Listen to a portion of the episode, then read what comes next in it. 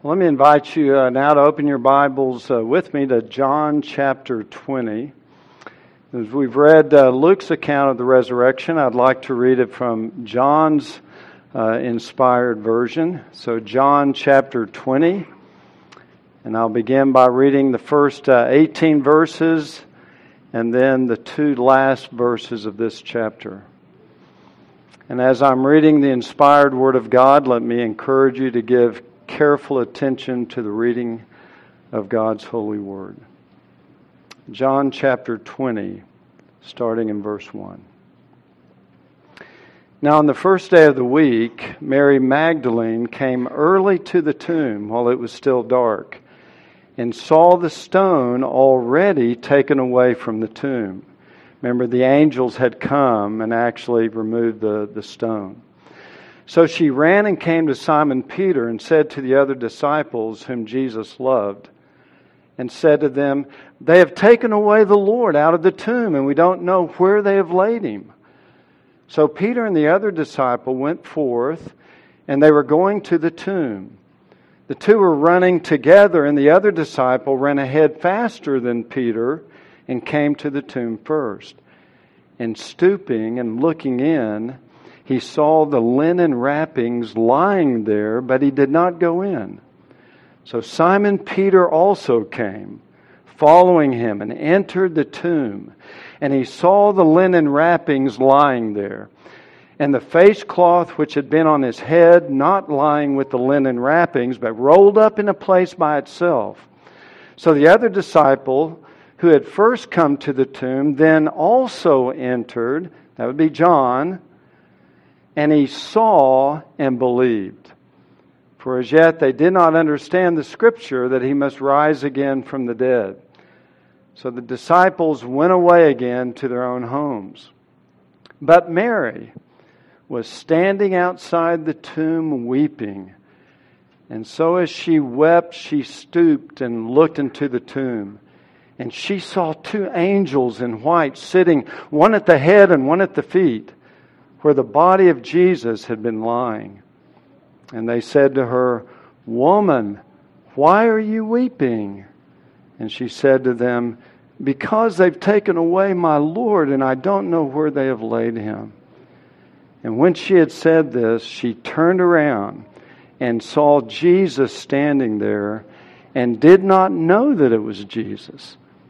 And Jesus said to her, Woman, why are you weeping?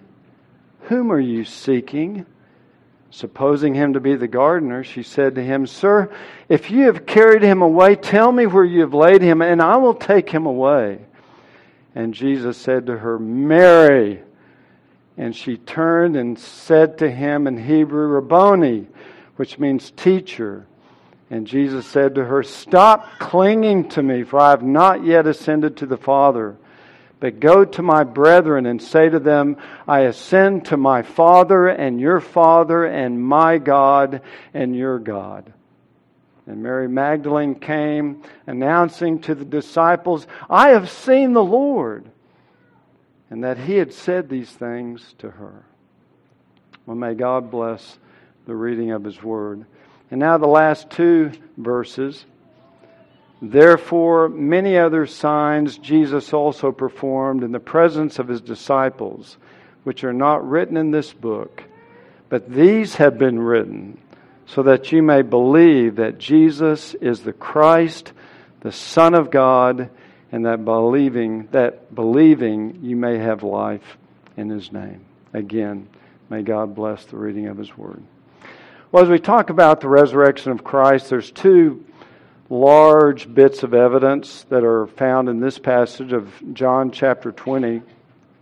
One, of course, is the empty tomb, where both Mary and Peter and John go to the tomb. They look inside, and they don't see a body. All they see are the, the grave clothes that he was wrapped in.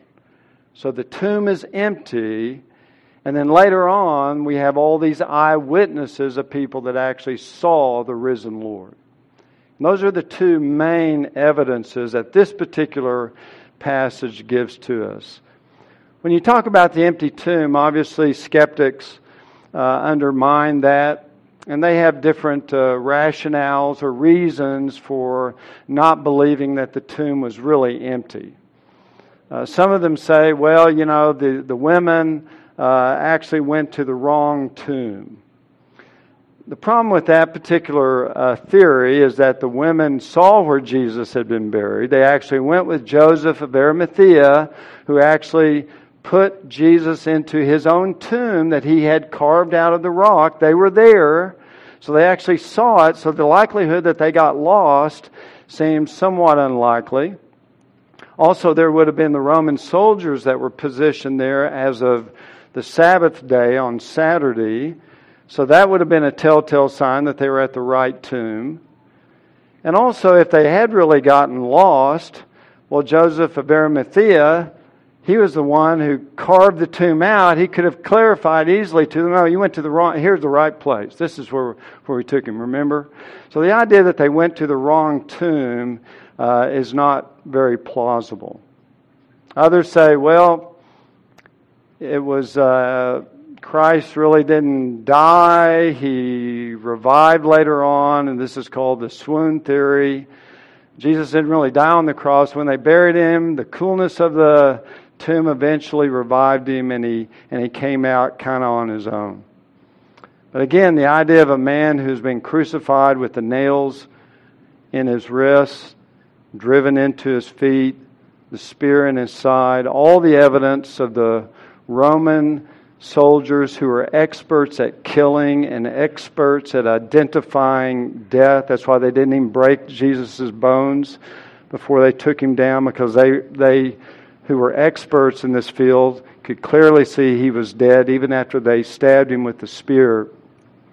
To imagine that someone went through all that, the scourging that he endured, having the nails pierce into his feet, and then suddenly be walking around as if he's 100% healthy, like the account gives to us.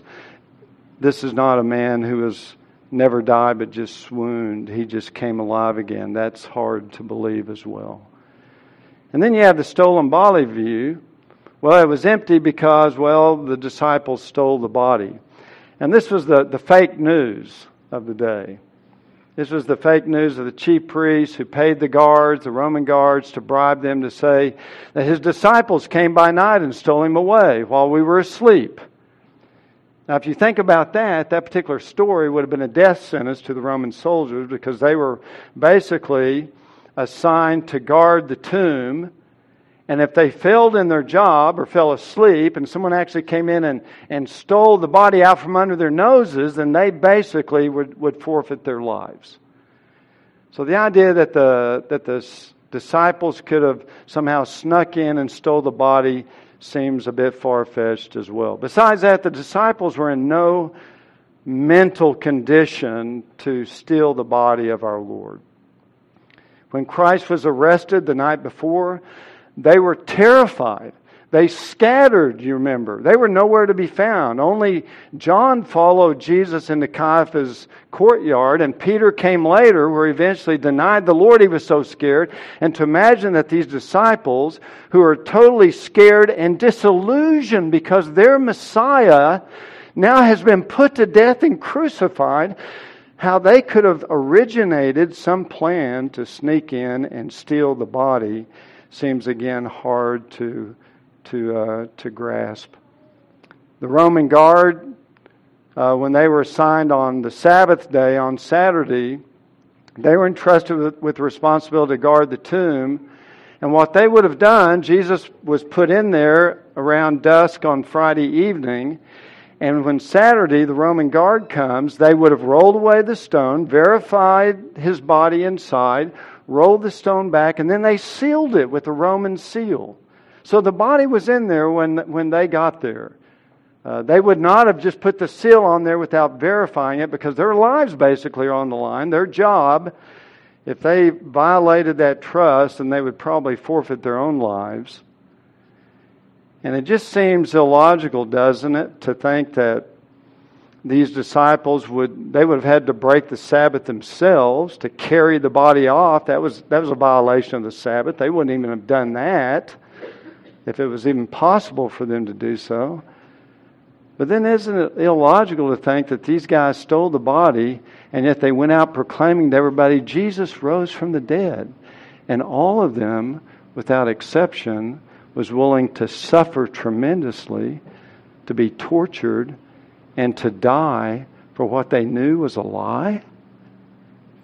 People don't die for a myth that they invent. Not one of the disciples at the end of his life facing torture or execution or Peter being crucified upside down said, Hey guys, I was just kidding. You know, we were really made up this whole story. None of them because they didn't steal a body. So you have the empty tomb of Christ uh, that uh, certainly speaks strongly to his bodily resurrection. But in addition to that, of course, you have all these witnesses. And I love Mary at the end of John 20. Uh, Jesus has to say to her in verse 17, after he re- reveals himself to her, he has to say, Stop clinging to me. She so loved the Lord. You remember Mary, Mary Magdalene here. She was the first one. Ladies, you were blessed to be the very first gender to see the risen Lord. And Mary Magdalene, she was the one who had been possessed by seven demons. She was the one who had been tormented by being demon possessed, and yet Christ rescued her and set her free. She had an incredible love for Christ. And when she finally saw him for who he was, she ran and embraced him and clung to him so that Jesus had to say, Woman, stop clinging to me. You know, I'm going to be around for a little while longer. But uh, she cried out in verse 18 when she came back to the disciples, I have seen the Lord. Was she lying? Was she deceived? I don't think so. The Bible teaches that there are over 10 different resurrection appearances of Jesus Christ.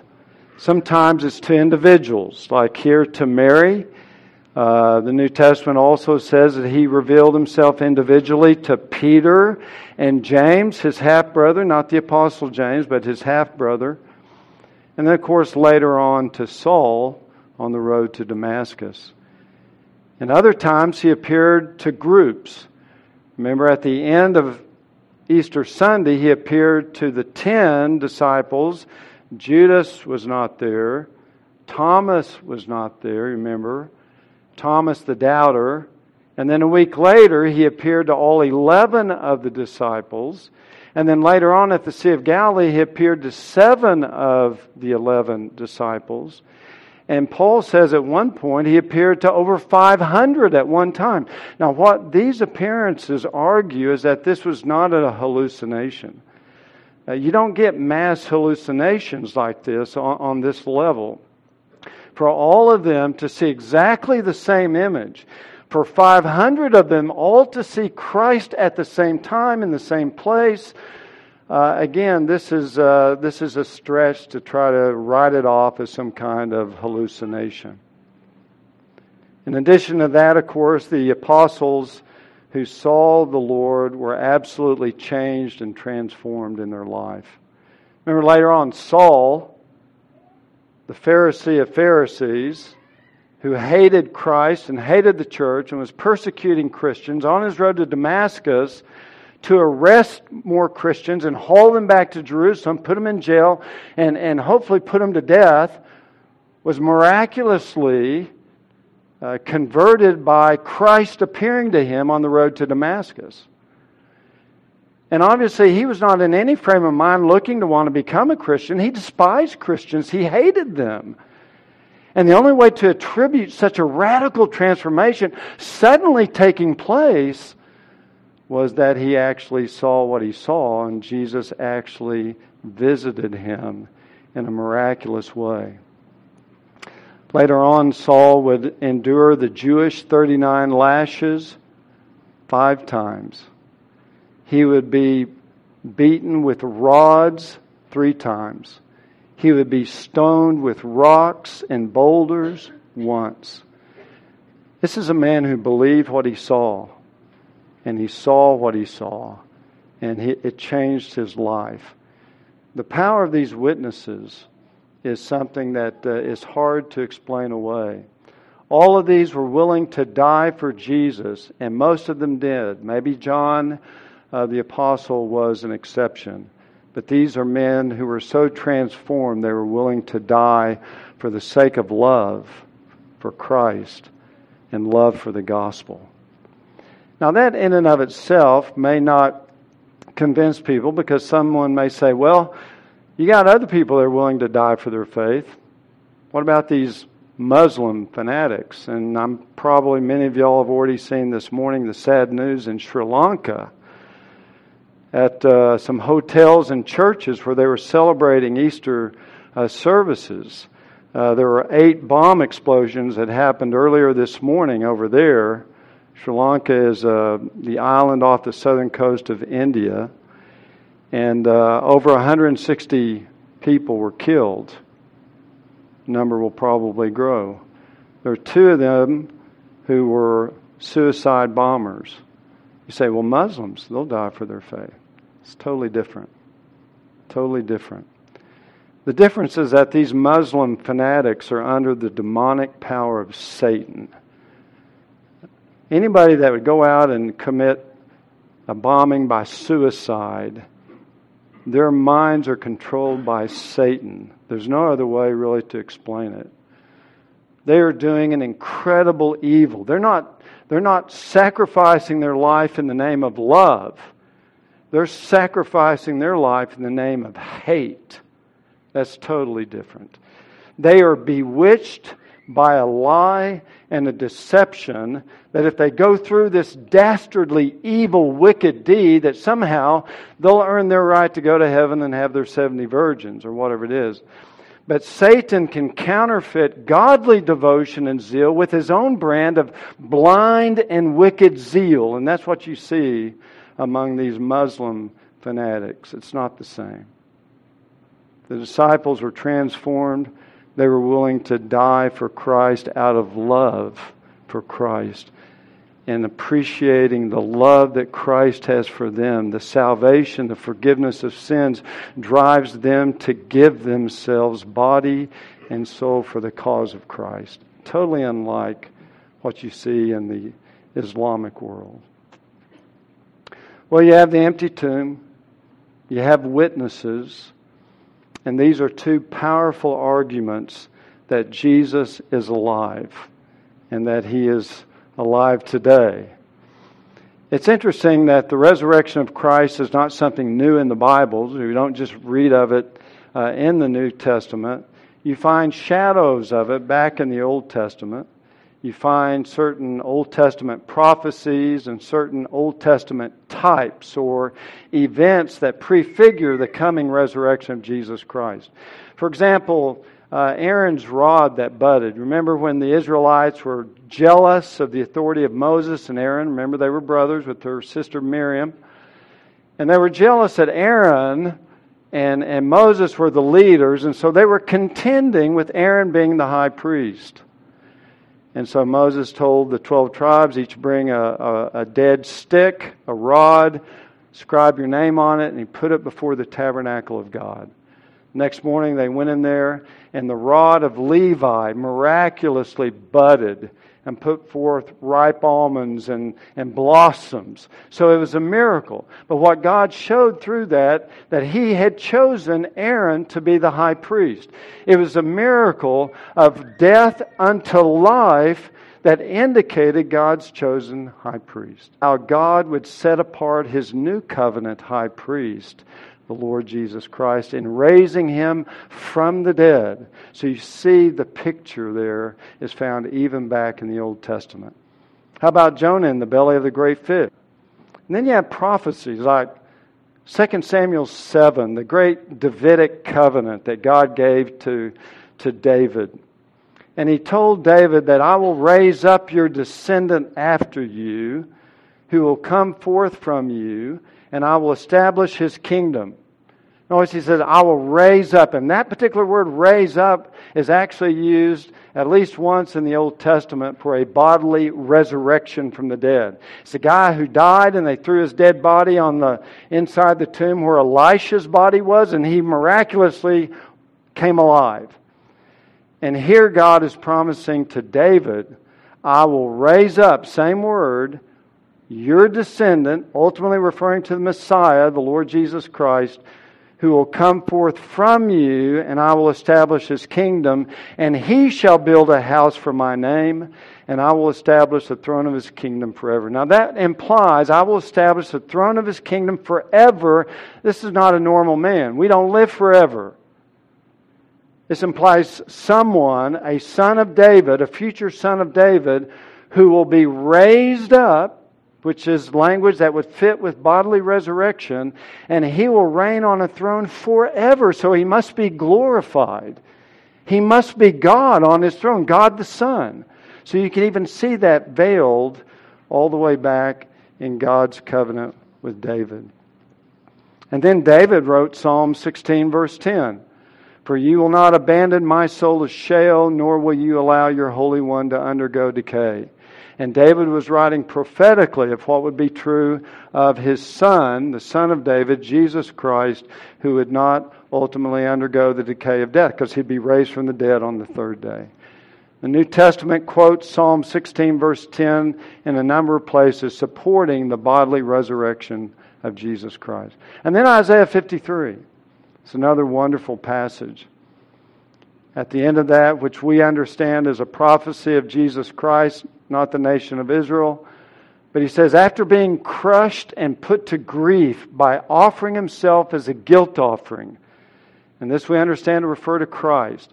So he's going to be crushed, he's going to be put to grief, he's going to offer himself as a guilt offering, which means he's going to be sacrificed and put to death. And then right after that, the prophecy goes on to say, he will see his offspring and prolong his days, and the good pleasure of the Lord will prosper in his hand.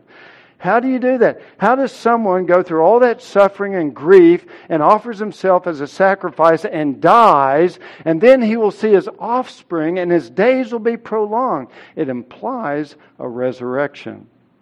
Not explicitly stated, but it certainly seems to be implied there. And then you have the great picture of Abraham taking his son Isaac up on the mountain of Moriah to sacrifice his son, so God told him to do. So Isaac is carrying the wood like Christ carried his cross.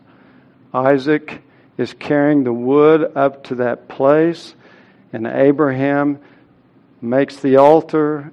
He stretches out Isaac, he pulls up his knife, and he's just about ready to plunge it into his son and sacrifice his son because that's what God told him to do. He was committed to sacrificing his son, and we know why he didn't.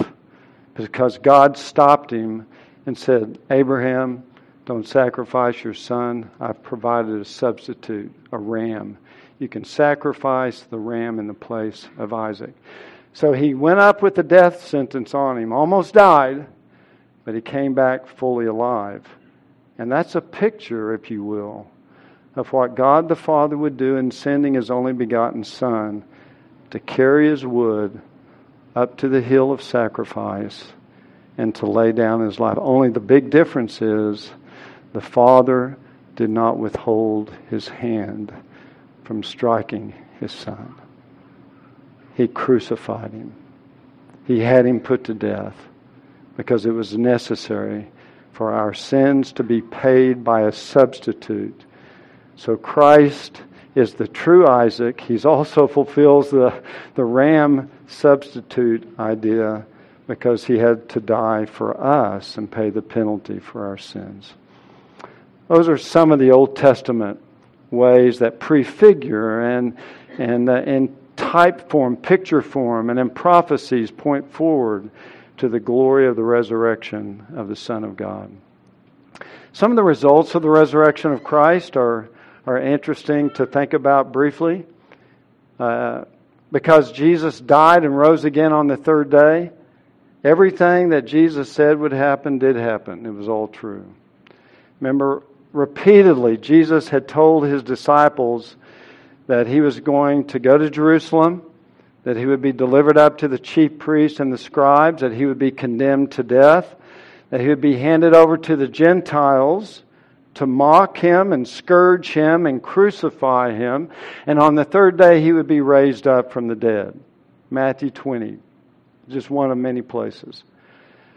He wouldn't just be resuscitated, but he would be raised up from the dead. That's what he said would happen to him. And all of that happened exactly as Jesus prophesied that it would. So his resurrection obviously confirms the truthfulness of everything he said was going to happen to him. And not only that, his resurrection really confirms that all of his claims were true. Uh, for someone to rise from the dead in glory, not just be temporarily resuscitated like Lazarus or the widow's son or someone like that who went on and later on died again, but he was raised in glory, resurrection glory. And because of that, everything that Jesus claimed about himself was true. For example, through all four Gospels, he claimed to be the Son of Man. Matter of fact, uh, that was his favorite self designation of himself. He called himself the Son of Man, I think about 80 times in all four Gospels. Well, where does that come from? Well, it comes from Daniel chapter 7. And in that wonderful prophecy of Daniel, the Son of Man ascends up to the Ancient of Days and receives a dominion, glory, and a kingdom and all the nations will serve him, and his dominion is an everlasting dominion. Well, that implies that the Son of Man, whoever that is, he is man, no doubt about it, but he's more than a man because he's ascending up to the right hand of God Almighty. He is receiving dominion over all the nations who will come and bow before him and serve him and he has an everlasting kingdom, he must be God as well. He's the Son of God. So the Son of Man is a title of humanity and also a title of deity, clearly in Daniel 7. No earthly creature would ever be exalted to that place at the Father's right hand if he were not clearly divine himself. Jesus also referred himself as the one and only Son of God. Son of man, Son of God. Which again is a clear mark that he's more than a man. He claims to be God. That's why the, the Jews hated him so much and wanted to kill him repeatedly, because in, in calling God his own Father, for example, in John 5:18, they clearly understood that he was making himself out to be equal with God, and they thought that was blasphemy. And so they tried to kill him on numerous occasions throughout his earthly ministry. But he claimed to be the Son of God. And his ministry of teaching and healing and miracles all confirms that who he claimed to be, that's exactly who he was. Many of the Old Testament prophecies of the coming Messiahs that he would teach and, and, and uh, you know, let the captives go free, and he would heal the, the lame and the blind. And Christ did all that, showing he was the fulfillment of the messianic prophecies. But here's another one. He claimed to be able to forgive sins. And because he rose from the dead, that confirms that he is able to do what he said he could do. And who can forgive sin, by the way? Can you forgive anybody's sin? I mean, ultimately pay the debt for their sin? Well, none of us can do that. Only God can forgive sin. That clearly came over. That's why, again, the Jews, when they heard Jesus say to the paralytic in Mark chapter 2, you know, your sins are forgiven, they said that's, that's blasphemy. Nobody can forgive sins but God. Who does this man think that he is? Well, he claimed to be able to forgive sin. And in effect, that's saying he was claiming to be the Son of God. Even later on, right before his crucifixion, when he was uh, eating the last Passover with his disciples, he took the bread and he took the cup and he used them as symbols of his body and his blood. Remember of his blood, he said, This is the blood of my covenant, which is poured out for many for the forgiveness of sins. That's what he claimed. And his resurrection proves that that's exactly what happened. He also claimed to be the only way to the Father. John 14, 6. I am the way, the truth, and the life. No one comes to the Father but through me.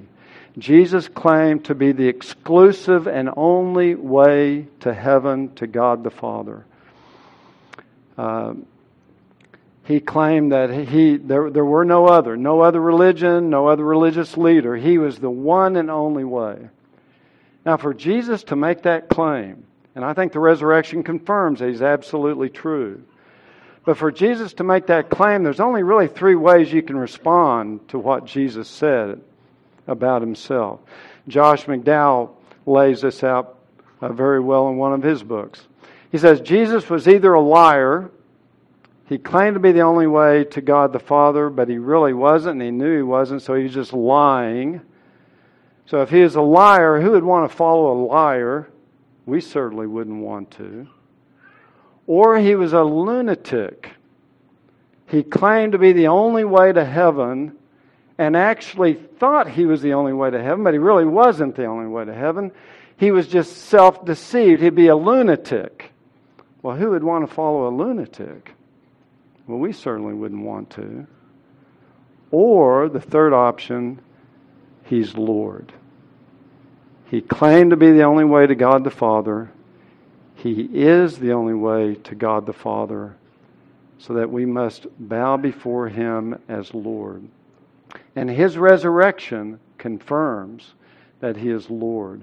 Because there's no other religious leader. Check them out. There's no other religious leader that rose from the dead like Jesus Christ did. You see, Christ is the only way for salvation because he's our Passover lamb. Is what's so beautiful about the Passover in the, in, the, in the Old Testament. Because what happened to the Passover lamb?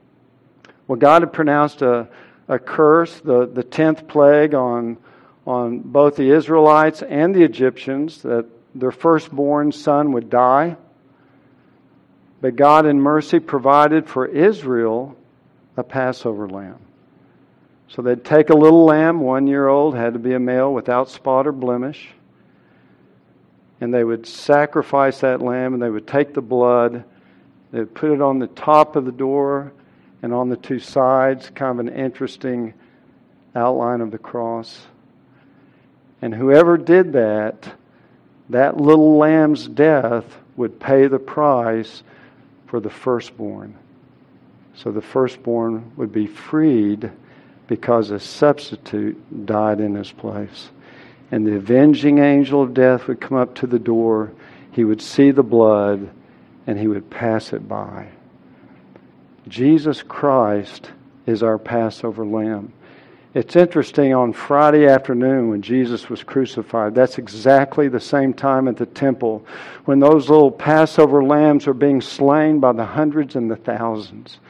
And Jesus was outside the camp, outside the city, being crucified on a cross, while all those other Passover lambs inside the temple were being slain.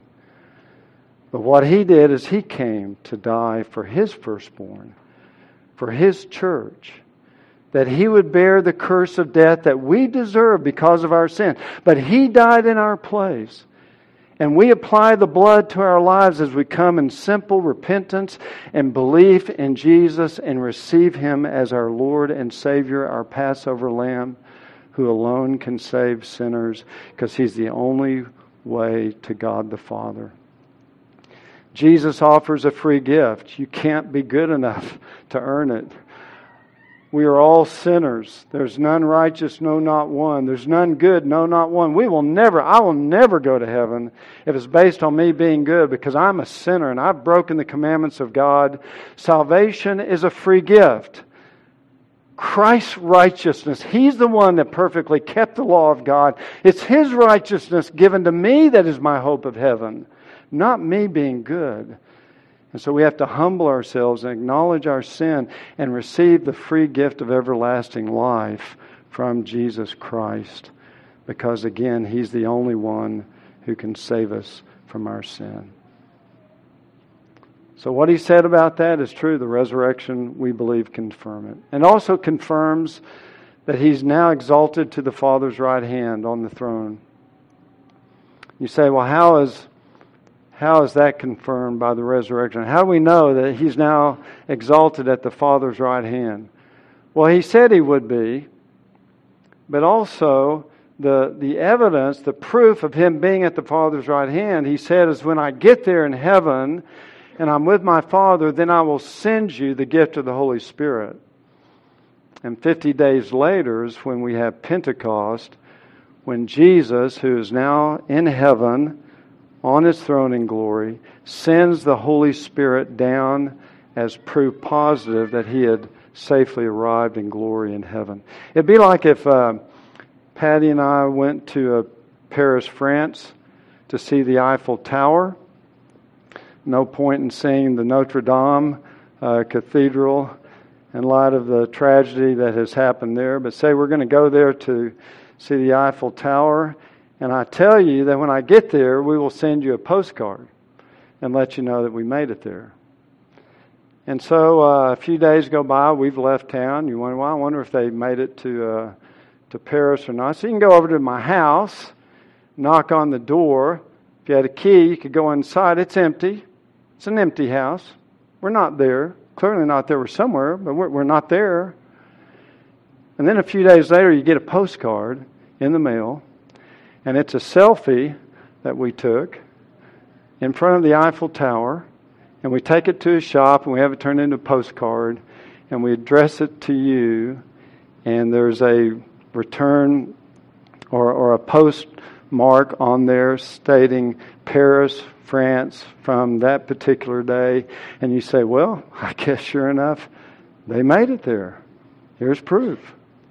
In a very similar way, that's what Jesus said would happen that when he was in heaven with his Father, he would send us more than a postcard, he would send us the Holy Spirit. And that was fulfilled again on the day of Pentecost. Well, Christ, because he is risen and is at the Father's right hand, is a source of all of our blessings. He's praying for us now. He's a source of our spiritual life and grace. We can't live the Christian life on our own, it's impossible. Uh, we don't have the, the spiritual ability. We need Christ to live his life through us. That's why Paul could say that I've been crucified with Christ. It's no longer I who live, but Christ lives in me.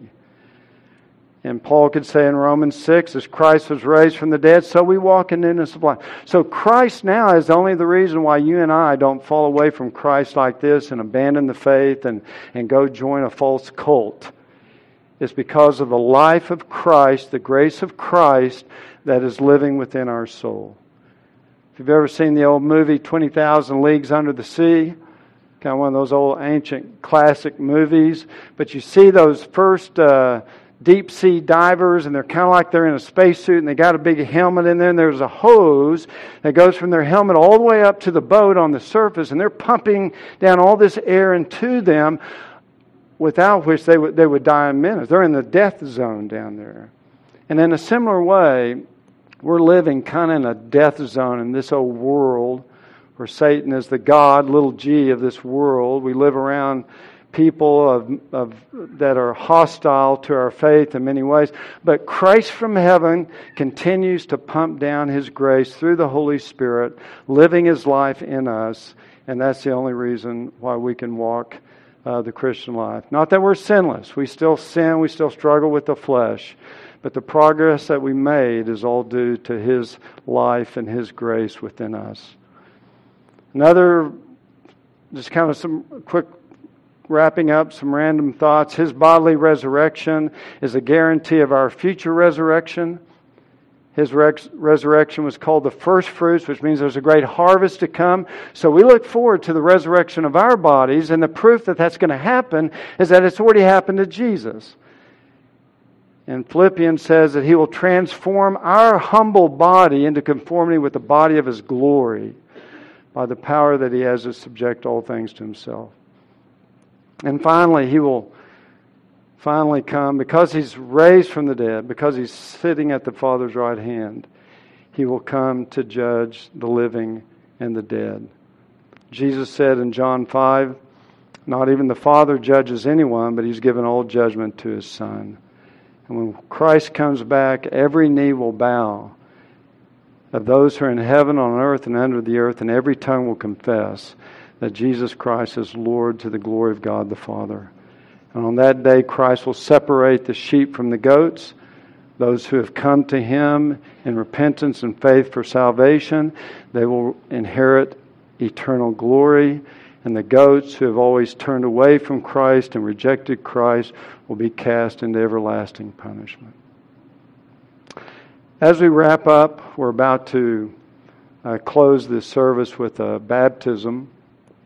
I want to just remind you that the two church ordinances that we celebrate, the Lord's Supper and baptism, both speak symbolically and remind us of the death, burial, and resurrection of Jesus Christ. Now, how does that happen in the Lord's Supper? Well, we take the bread and the cup, and it obviously reminds us of Christ's body and blood. So the cross is mainly in view in the Lord's Supper. But Paul tells us that when we partake of the Lord's Supper, we proclaim his death until what? Until he comes. So it's implied that he is risen, that he's in heaven, and one day he will come back. So all of that is implied in uh, the Lord's Supper, which we take every month here. But also Christian baptism. Because you see, when Jesus died on the cross and was buried and rose again, he did it as our substitute. He did it for us.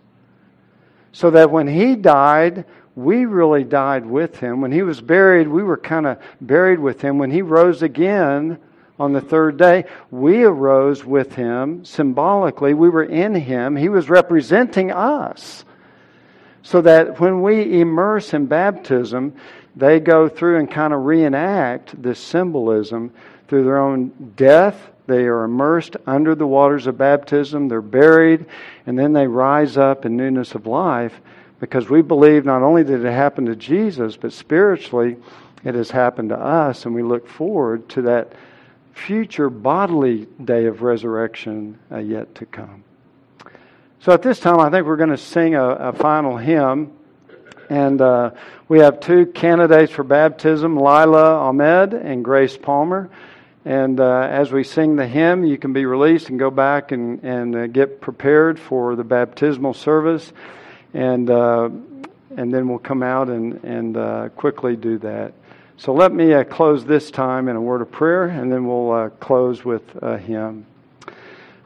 Father, again, we just want to thank you for the opportunity that we have to come to celebrate the resurrection of Jesus Christ and to rejoice in the free gift of forgiveness and everlasting life that only Jesus can give. And Jesus promised to give it to everyone who comes in humble faith and believes in Him as Lord and Savior and receives that free gift of salvation and everlasting life. We thank you, Lord Jesus, that you're alive today.